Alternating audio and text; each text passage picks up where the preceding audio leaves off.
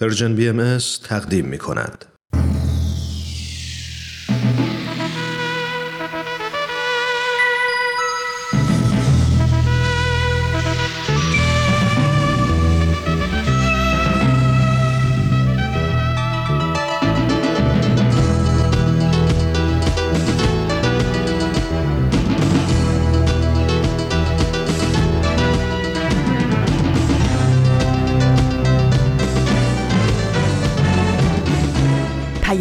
دوست، برنامه‌ای برای تفاهم و پیوند دلها.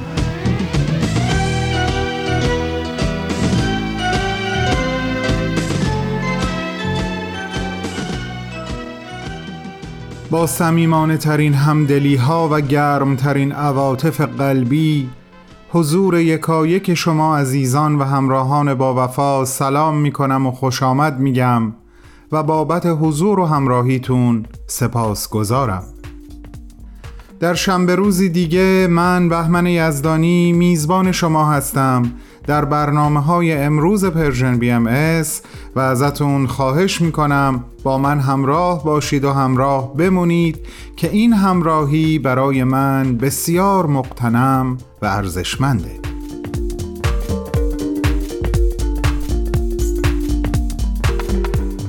امروز هفتم آبان هزار و چهارصد و یک خورشیدی هست و بیست و نهم اکتبر دو هزار و بیست و دو میلادی. فرازی دیگه از کلمات مکنونه، این اثر عرفانی و الهام بخش حضرت بهاءالله شارع آیین بهایی آغازگر برنامه ها خواهد بود و به دنبال اون قسمتی دیگه از برنامه سخنرانی و معماران صلح تقدیمتون میشه. امروز ما بین برنامه ها آخرین گفتگوها رو در ارتباط با همدلی با دیگران از کتاب ارتباط بدون خشونت نوشته مارشال روزنبرگ رو قبل از رسیدن به مبحث همدلی با خود با شما عزیزان خواهم داشت و از هفته آینده این مبحث مهم و مؤثر رو آغاز خواهم کرد.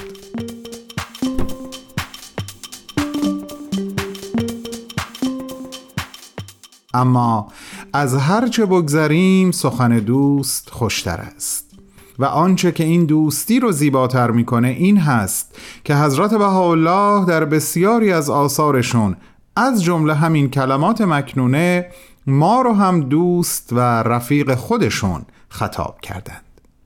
این برای من بسیار زیباست. بریم با هم یک فراز دیگه از این اثر به یادگار مانده از حضرت دوست رو گوش کنیم و برگردیم.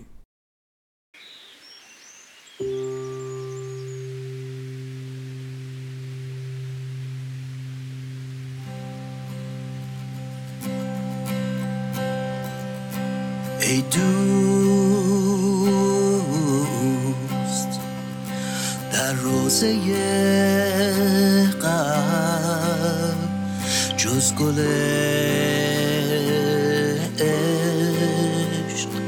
مکار و از زیل بلبل پو و شو دست مدار.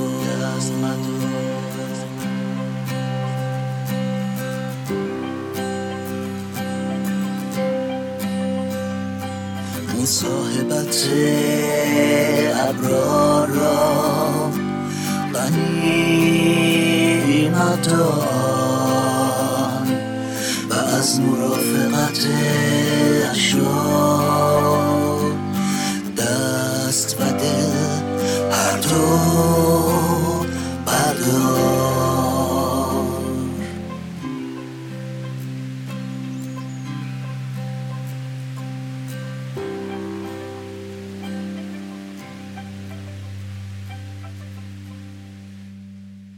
بهتون خوش آمد دوباره عرض می کنم و در این فرصت کوتاه تا قبل از شروع برنامه بعدی این بخش از کتاب مارشال رو به اشتراک میذارم که توانایی ماها در همدلی کردن صحیح و صادقانه به همون اندازه که به حال طرف مقابل خوب هست میتونه به حال خودمون هم خوب باشه، چه بسا بیشتر. این همدلی به ما این امکان و اجازه رو میده که آسیب پذیریمون رو بپذیریم و از بیانش احساس شرم نکنیم. کمکمون میکنه تا خشونت بالقوه رو بی اثر کنیم. به همون یاری میرسونه تا شنیدن نه رو بدون تعبیر طرد شدن بشنویم که اینو در خلال برنامه امروز بیشتر براتون توضیح میدم. کمک میکنه تا خیلی وقتها مکالمه های ملال‌آور رو زنده کنیم و اونو تبدیل به یک مکالمه هدفمند کنیم. حتی احساسات و نیازهای ابراز شده و ابراز نشده در سکوت آدمها رو بشنویم. ما از این طریق هم به خودمون و هم به دیگران کمک میکنیم تا تأثیرهای منفی و گاه فلج کننده دردهای روانی به حد اقل ممکن برسه. آدم وقتی به این حقایق آگاهی پیدا میکنه، به نظر من به این نتیجه میرسه که همدلی کردن یکی از بزرگترین مهارت‌های روحی عاطفی و حتی میشه گفت معنوی ما انسان هاست. هفته قبل یکی از مثالهای کتاب رو در ارتباط با همین مفهوم همدلی براتون گفتم عزیزان. یادتون هست؟ همدلی یک پرستار با یک زن و شوهر در یک بیمارستان رو؟ امروز هم یکی دیگه از مثالهای کتاب رو میخوام باهاتون به اشتراک بذارم، چون احساس میکنم این مثالها به روشن‌تر شدن مطلب خیلی کمک میکنن. امیدوارم برای شما هم همینطور باشه.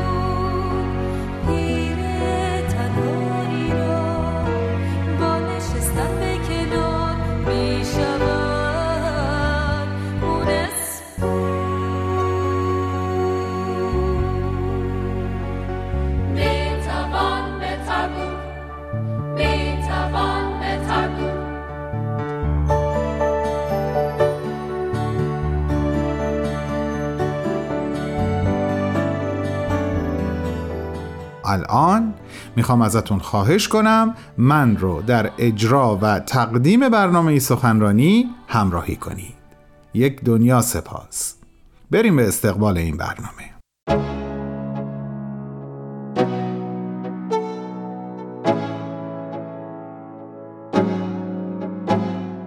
علاقه‌مندان به برنامه سخنرانی، در خدمت شما هستم با سومین بخش از سخنرانی آقای دکتر فریدون جواهری که در بیست و دومین همایش سالانه انجمن ادب و هنر ایران در سال دو هزار و هجده در لندن ایراد کردند. آقای دکتر جواهری پژوهشگر مسائل اجتماعی هستند و سالها به عنوان مشاور ارشد سازمان ملل در زمینه توسعه اجتماعی اقتصادی کشورهای مختلف فعالیت داشتند. عنوان سخنرانی ایشون عبارت هست از تساوی کامل زنان و مردان، شرط بنیادین برای پیشرفت بشریت. با هم گوش میکنیم.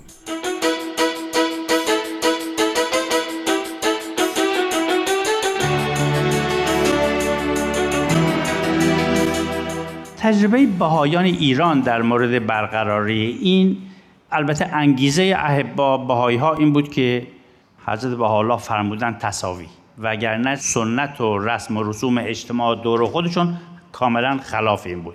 خیلی من موارد شخصا فکر میکنم اون احبای مومن اولیه که این دستور رو شنیدن شک شدن یا نشدن با خودشون نگفتن این چجور دستور الهی است؟ آخه این که نمیشه. چون تصور این که من فکر میکنم البته ایمان داشتن، قبول هم داشتن، ولی چطور اینو میشه پیاده کرد ابدا اطلاعی نداشتن، نمیدونستن. بنابراین هیچ تغییر فوری هم نمیبینید. نمیبینید که یه شخصی به حضرت بهاءالله ایمان آورد و فردا صبحش یه دفعه تغییر کرد و مردی شد که میدونست با نقش زن و مقام زن چطوری کار بکنه. ولی از جایی که ایمان داشت چه کار کرد؟ بچهش رو تربیت کرد که سعی کنه این رو یاد بگیره.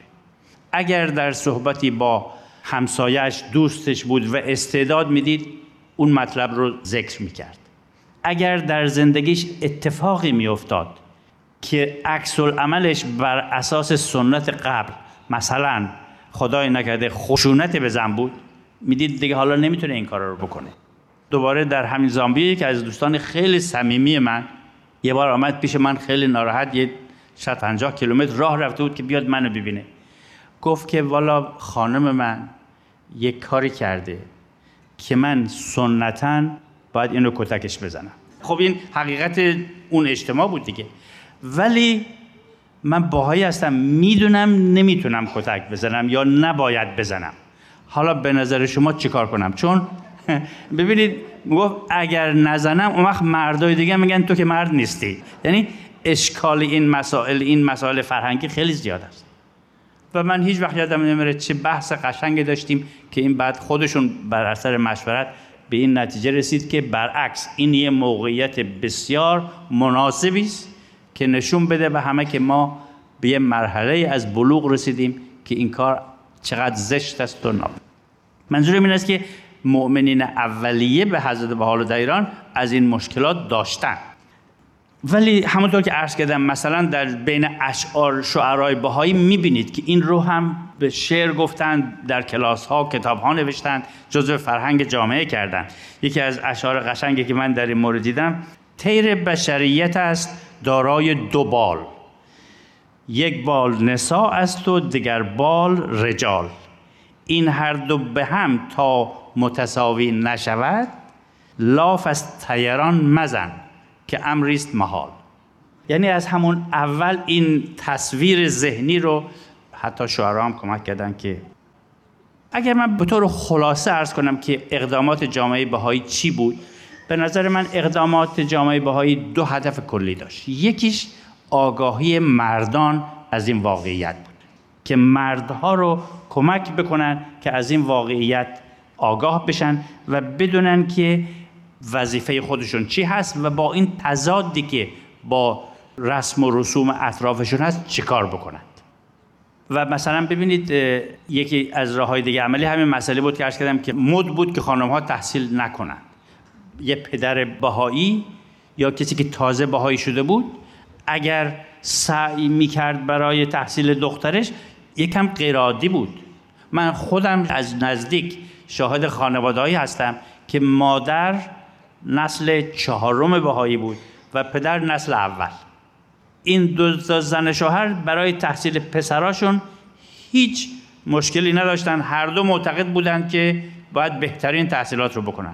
ولی به تحصیل دختر که میرسید، در حالی که مادر تصور نمیکرد که تفاوتی داره، پدر میگفت خب این که حالا دختره هم نداره اینطور تحصیل بکنه.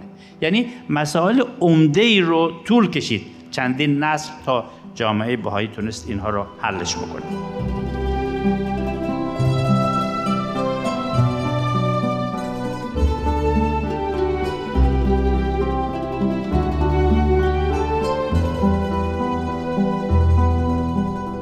دوستان عزیز، شما شنونده قسمت‌هایی از سخنرانی آقای دکتر فریدون جواهری هستین که تحت عنوان تساوی کامل زنان و مردان شرط بنیادین برای پیشرفت بشریت در بیست و دومین همایش سالانه انجمن ادب و هنر ایران در سال دو هزار و هجده در لندن ایراد شده. بعد از چند لحظه کوتاه صحبت‌های ایشون رو به اتفاق پی خواهیم گرفت. با من باشید.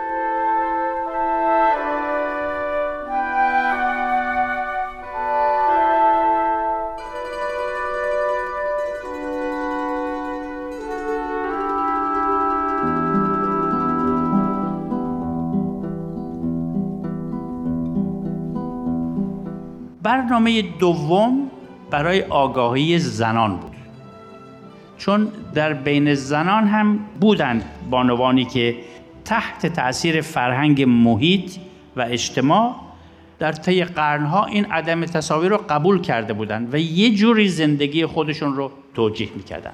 بنابراین اونها هم به کمک احتیاج داشتن که ببینن این صحیح نیست، این خلاف واقعیت هست، و یکی این حقیقت رو قبول بکنن و یکی هم آماده باشن که در راه تحصیل علم و صنعت و دانش که خیلی رسم نبود زحمت بکشن، چون اگر بخوان دوش به دوش مردان صحبت بکنن البته به تحصیل احتیاج دارن. و سعی در جلوه دادن آزادی زن و زحمت برای تساوی حقوق زن و مرد این است که در ایران در حال حاضر که این رو یه عمل خلاف عفت جلوه بدن. این یکی از واقعا بزرگترین گناهایی است که من میتونم تصور بکنم.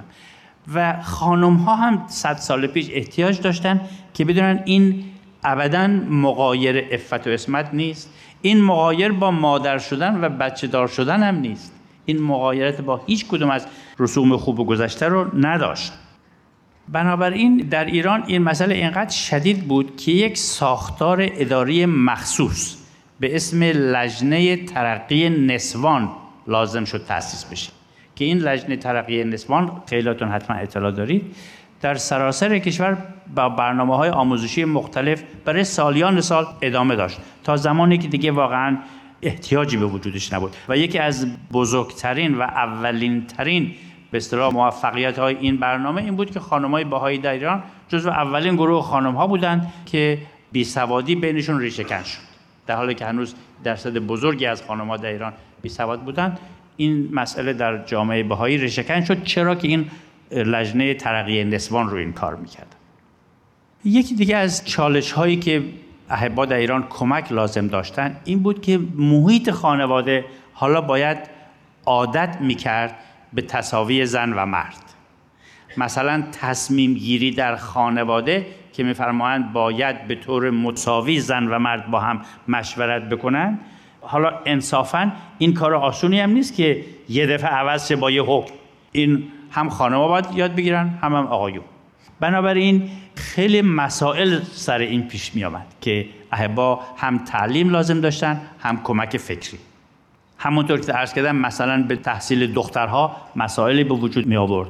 ارجحیت دادن به تحصیل دختر، اگر پدر و مادر می فرمایند مجبور باشی یکی از بچه ها رو یا دختر یا پسر رو مخارج تحصیلش بده، ارجحیت باید بره به دختر. خب این کار آسونی نیست تصمیم گرفتن در این در خانواده. اینها مسائلی بود که چالش هایی بود برای خانواده های بهائی. یا مسائل مربوط به ازدواج، سوالاتی برمیاد. یکی از دستخط های حضرت ولی امرالله رو من زیارت کردم که در فکر میکنم سنه چهل میلادی یا چهل و دو چهل و سه میلادی از ایران احبا می نویسند به حضرت ولی امرالله که میفرمایند آیا تعالیم بهائی سنن متداوله را که مرد به زن پیشنهاد ازدواج میکند تغییر خواهد داد؟ یعنی ببینید اینا سوالایی بوده که احبا باهاش مواجه میشدن، به طوری که زن اجازه پیشنهاد ازدواج به مرد را داشته باشد. هیکل مبارک با دست خودشون من این رو زیارت کردم میفرمان مساوات تام است، امتیاز و ترجیح جایز نه. شما ببینید این چه انقلابی بوده در اون زمان. بنابراین میبینیم که ایران، جامعه ایران یه سری برنامه‌های آموزشی، درس اخلاق، بچه‌ها، جوان‌ها، بزرگسالان، احتفالات، هر جایی این مسئله تساوی زن و مرد تدریس میشد، بحث میشد. راه‌های عملی که خانم‌ها رو کمک و تشویق بکنن که شرکت بکنن انجام میشد. زمانی که کم کم خانم‌ها تونستن در انتخابات بهائی شرکت بکنن و وقتی که خانم ها انتصابی کار آسانتری بود، انتخابی رو جامعه باید انتخاب میکرد. بنابراین طول کشید تا یه مدتی که احبا هم خانم ها به اصطلاح به اندازه کافی فعال باشند و هم, هم جامعه این تصورشو بکنه، تا زمانی که خانم ها عضو اعضای انتخابی جامعه بهائی شدند. این رو به نظر من میشه گفت یه نقطه عطف بزرگی بود و یه جهش بزرگی بود در این راه.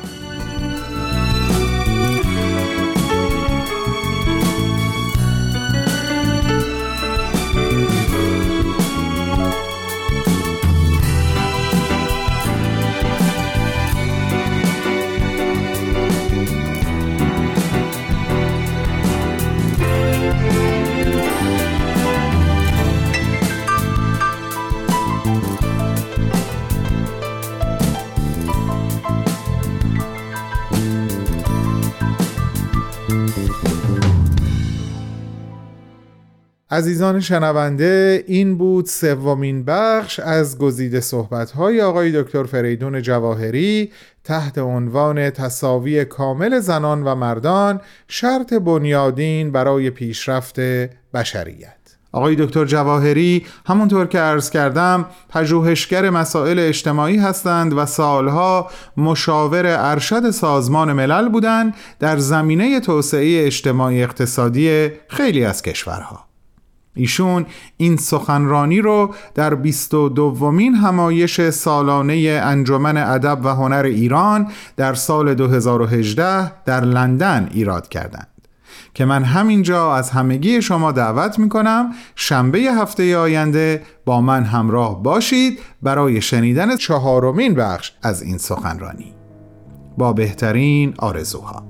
فریاد شلوغی روز، کم دار صدا تو هنوز، تقدیر سکوت تو بود.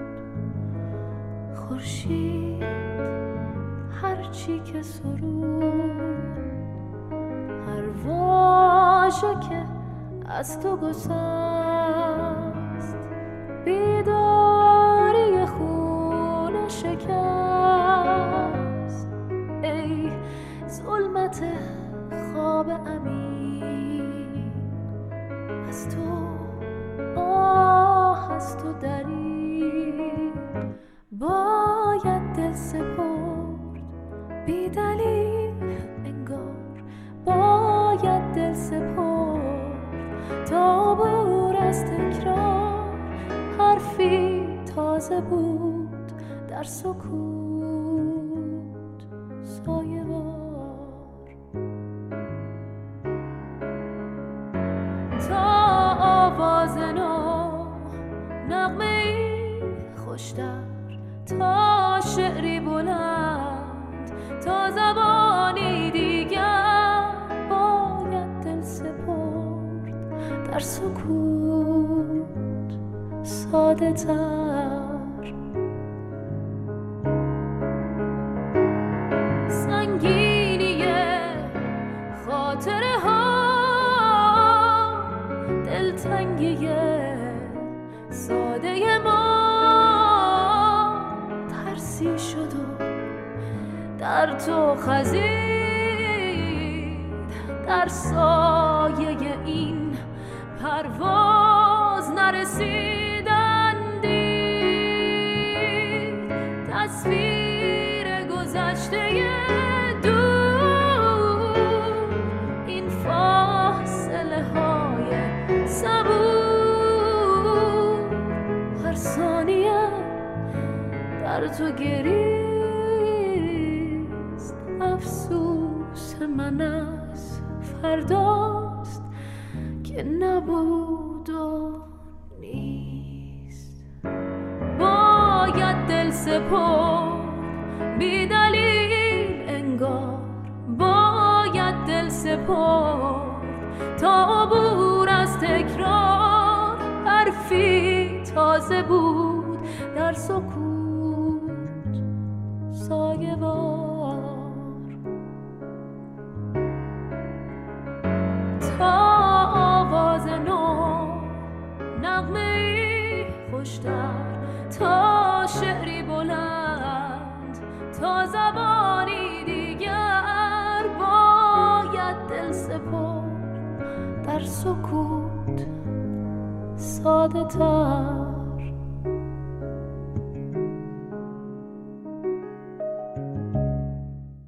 دوستان عزیزم، امیدوارم از شنیدن صحبت‌های آقای دکتر جواهری لذت برده باشین و بر اندوخته‌ها و آموخته‌هاتون افزوده شده باشه.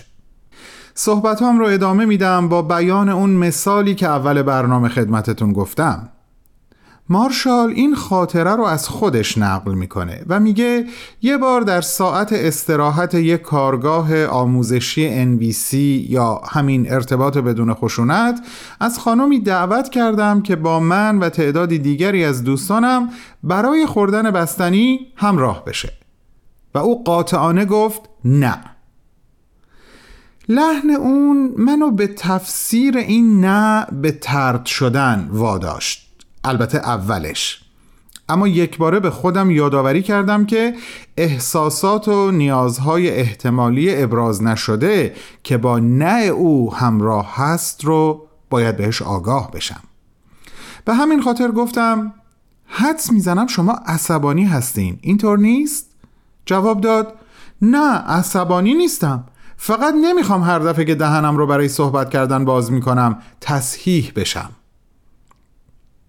سوالم رو به این شکل تغییر دادم و اون چه شنیده بودم رو به زبان خودم بهش برگردوندم و پرسیدم شما در واقع میخواین خودتون رو در برابر قضاوت شدن محافظت کنین و از بودن در جایی که ممکنه این مسئله رو برای شما به وجود بیاره امتناع میکنین؟ جواب داد بله. دارم تصور میکنم با شما در بستنی فروشی نشستم و شما به هر چی که من میگم به شکل مخصوص به خودتون و درسایی که به ما دادین توجه میکنی. اونجا بود که متوجه شدم نوع بازخوردی که در کارگاه ارائه کردم موجب ترس ایشون شده. همدلی و رسیدن به این پیام درونی زهر اون نه مطلق رو از من گرفت. بهش اطمینان دادم که در ملأ عام نحوه ارتباط او را ارزیابی نخواهم کرد و با او درباره شیوه های بازخوردی که احساس امنیتش رو حفظ میکنه مشورت کردم. او برای خوردن بستنی به گروه ما ملحق شد. عزیزان، ما در ناخودآگاهمون تمایل داریم نه و من نمیخوام رو طرد شدن توسط اون فردی که اینو به ما میگه معنی کنیم. اما به نظر مارشال اتفاقاً اینها پیام‌های مهمی هستند که به وسیله اینها ما میتونیم یک همدلی خوب و عمیق رو تجربه کنیم. مثل همین مثالی که مارشال از خودش توی کتاب آورده بود و من برای شما نقل کردم. بسیار هم عالی. زمان زمان گوش دادن به بازپخش یک قسمت دیگه از برنامه معماران صلح. بفرمایید، خواهش میکنم.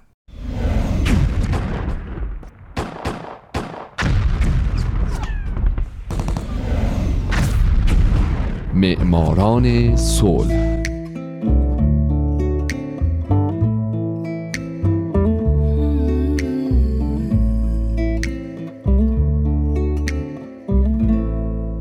شنوندگان عزیز، خیلی خوش اومدید به معماران صلح شماره هشتاد و شش. اینجا رادیو پیام دوسته.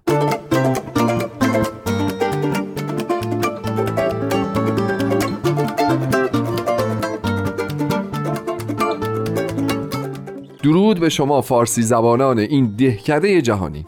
من هومن عبدی هستم. به معماران صلح خوش اومدید.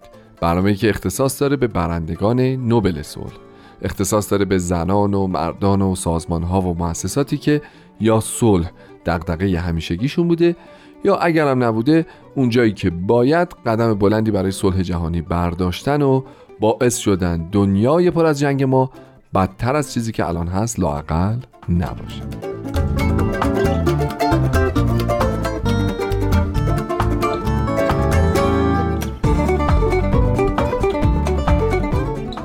این هفته سال هزار و نهصد و هشتاد و دو میلادی، آلوا میردال.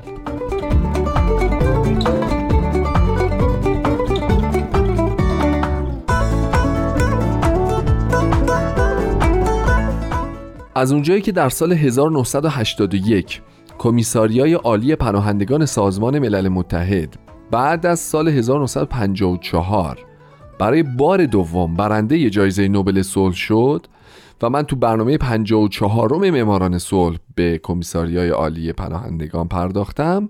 بنابراین در این برنامه قصد دارم که بپردازم به یکی از دو برنده این جایزه در سال هزار و نهصد و هشتاد و دو. آلوا میردال همراه با آلفونسو گارسیا روبلز در سال هزار و نهصد و هشتاد و دو مشترکاً جایزه نوبل صلح رو به خودشون اختصاص دادن. آلوا در سی و یک ژانویه هزار و نهصد و دو در اوپسالای سوئد به دنیا آمد و در یکم فوریه هزار و نهصد و هشتاد و شش در استکهلم همین کشور درگذشت. او نویسنده، جامعه شناس، دیپلمات و وزیر کابینه بوده و در زمینه کنترل و خلع سلاح بین‌المللی در جهان فعالیت‌های قابل توجهی داشته و به همین دلیل هم کمیته نوبل او را برنده جایزه نوبل صلح اعلام کرده در سال هزار و نهصد و هشتاد و دو.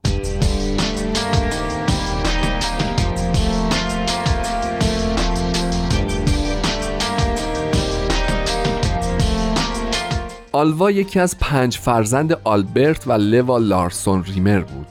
پدر و مادرش از طبقه متوسط جامعه بودند.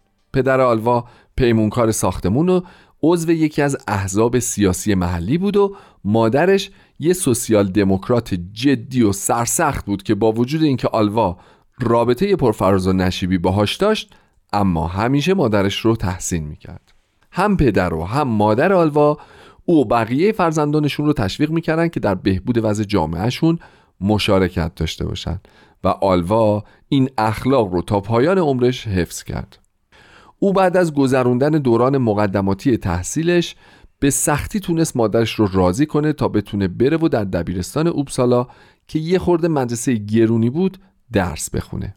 بعد از این او تونست در دانشگاه لیسانسش رو در رشته زبان و ادبیات اسکاندیناوی و تاریخ ادیان دریافت بکنه. در سال هزار و نهصد و بیست و چهار آلوا با گونار میردال که یک اقتصاددان بود ازدواج کرد. گونار بعدها در سال هزار و نهصد و هفتاد و چهار تونست برنده نوبل اقتصاد بشه. این زوج نوبلی سه بار بچه دار شدن و تا پایان عمر با همراهی همدیگه نقش مهمی در اصلاحات اجتماعی جامعهشون بازی کردند.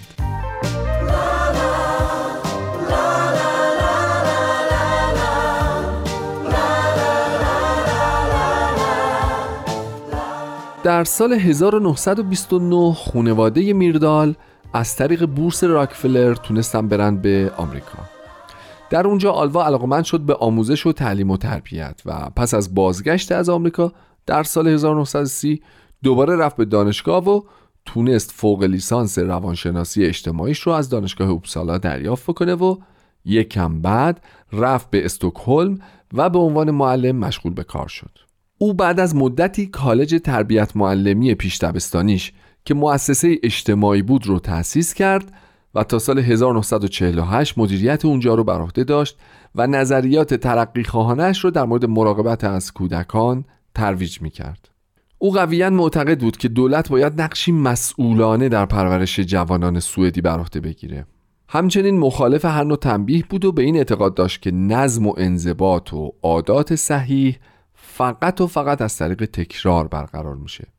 آلوا همچنین به گفتن عقایدش در سخنرانی ها و گرد همایی هایی که خیلی هاشون تو خونش برگزار میشد اکتفا نمی کرد، بلکه با انتشار اونها در قالب نوشتن کتاب افکار خودش رو هم منتشر می کرد.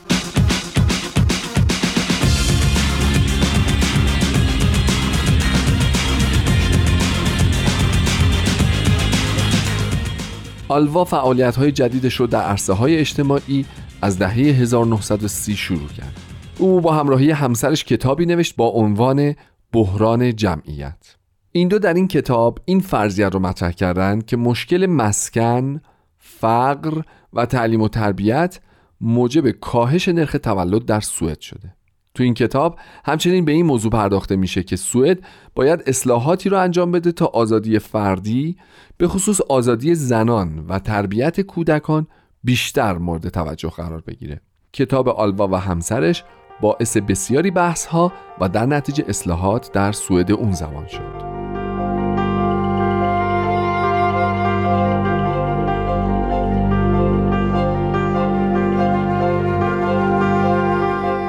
از دهه هزار و نهصد و چهل میردال به دولت پیوست و به فعالیت‌های سیاسی پرداخت. او در این دهه عضو کمیسیون دولتی کمک رسانی بین‌المللی به خرابی‌ها و بازسازی‌های پس از جنگ شد. بعد در اواخر دهه چهل به همکاری با سازمان ملل پرداخت و درگیر مسائل بین‌المللی شد و عمده وقتش رو صرف موضوع خلسلاح بین‌المللی کرد. از سال هزار و نهصد و پنجاه تا پنجاه و پنج میردال رئیس بخش علوم اجتماعی یونسکو و مدیر آموزشی این سازمان بود و تبدیل به اولین زنی شد که در سازمان ملل یه همچین شغل برجسته‌ای رو کسب میکنه. او در طی فعالیتش در این سازمان به عنوان مذاکره کننده‌ای فوق‌العاده شناخته شد. میردال در سال هزار و نهصد و پنجاه و پنج سفیر هند شد و سالها در این کشور، برمه و سریلانکا به خدمت مشغول بود. او در طول مدت اقامتش با جواهرلعل نهرو ملاقات کرد و شیفته فلسفه صلح‌آمیز او شد که این باعث شد کارهای دیپلماتیک رو کنار بذاره تا بتونه بیشتر از گذشته به جهان خدمت بکنه.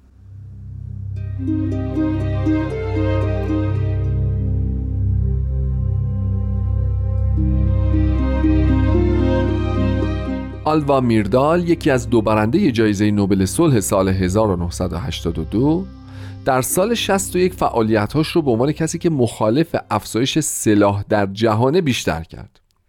او سخنرانی‌های بسیاری در سراسر جهان انجام داد و تو اونها از ابرقدرت‌ها خواست که آزمایش‌های هسته‌ای رو متوقف کنند.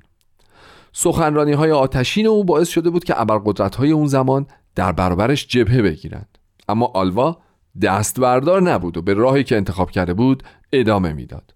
او در سال هزار و نهصد و شصت و دو عضو پارلمان سوئد شد و در همون سال به عنوان نماینده سوئد به کنفرانس خلع سلاح در ژنو اعزام شد. آلوا تا سال هزار و نهصد و هفتاد و سه در این سمت باقی موند و آمریکا و شوروی رو تحت فشارهای سیاسی قرار میداد تا دست از لجاجت نسبت به همدیگه بردارن، چرا که فکر میکرد شاید این باعثی جنگ جهانی دیگری در عالم بشه.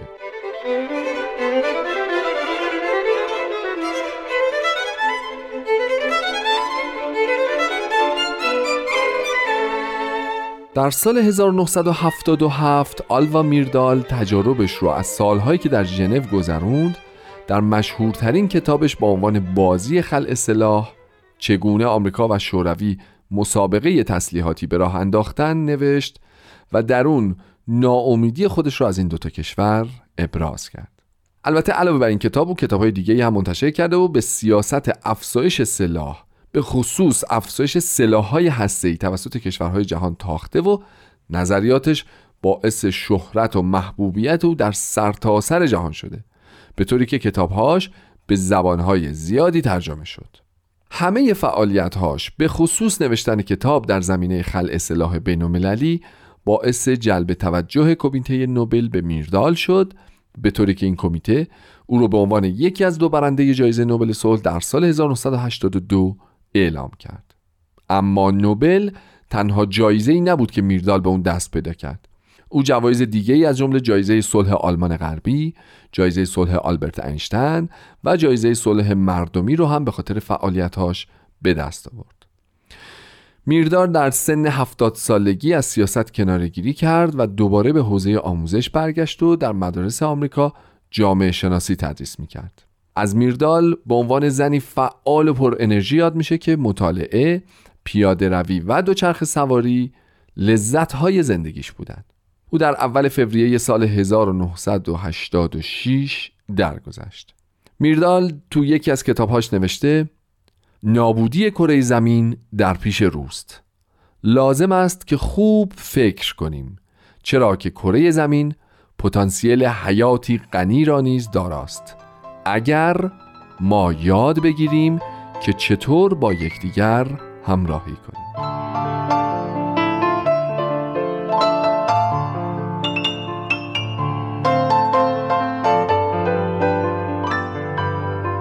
دوستای عزیز، مرسی که به این برنامه معماران صلح هم گوش دادید. در برنامه بعد، برنامه هشتاد و هفت، میپردازم به زندگی اون یکی برنده جایزه نوبل صلح در سال هشتاد و دو. اما تا اون موقع، من هومن عبدی همچنان امیدوارم شمایی که الان شنونده برنامه بودین در آینده یکی از برندگان نوبل صلح باشید.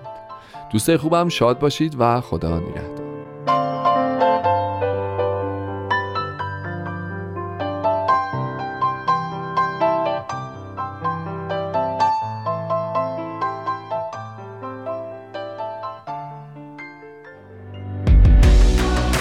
شما هم دغدغه تغییر جامعه رو دارید؟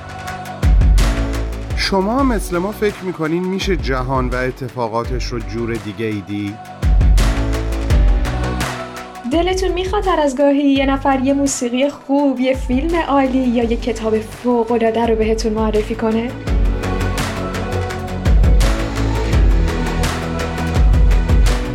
پس با ما هر جمعه تو پادکست هفت همراه باشید. پادکست هفت، جمعه ها در رسانه پرژن بی ام اس.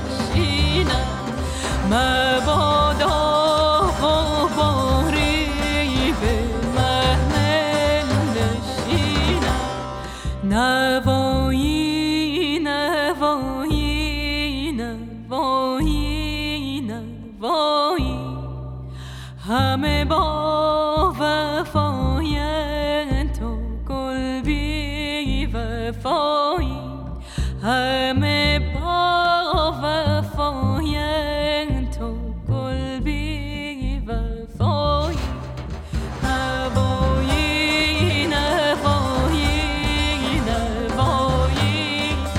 نوایی نوایی جوانی.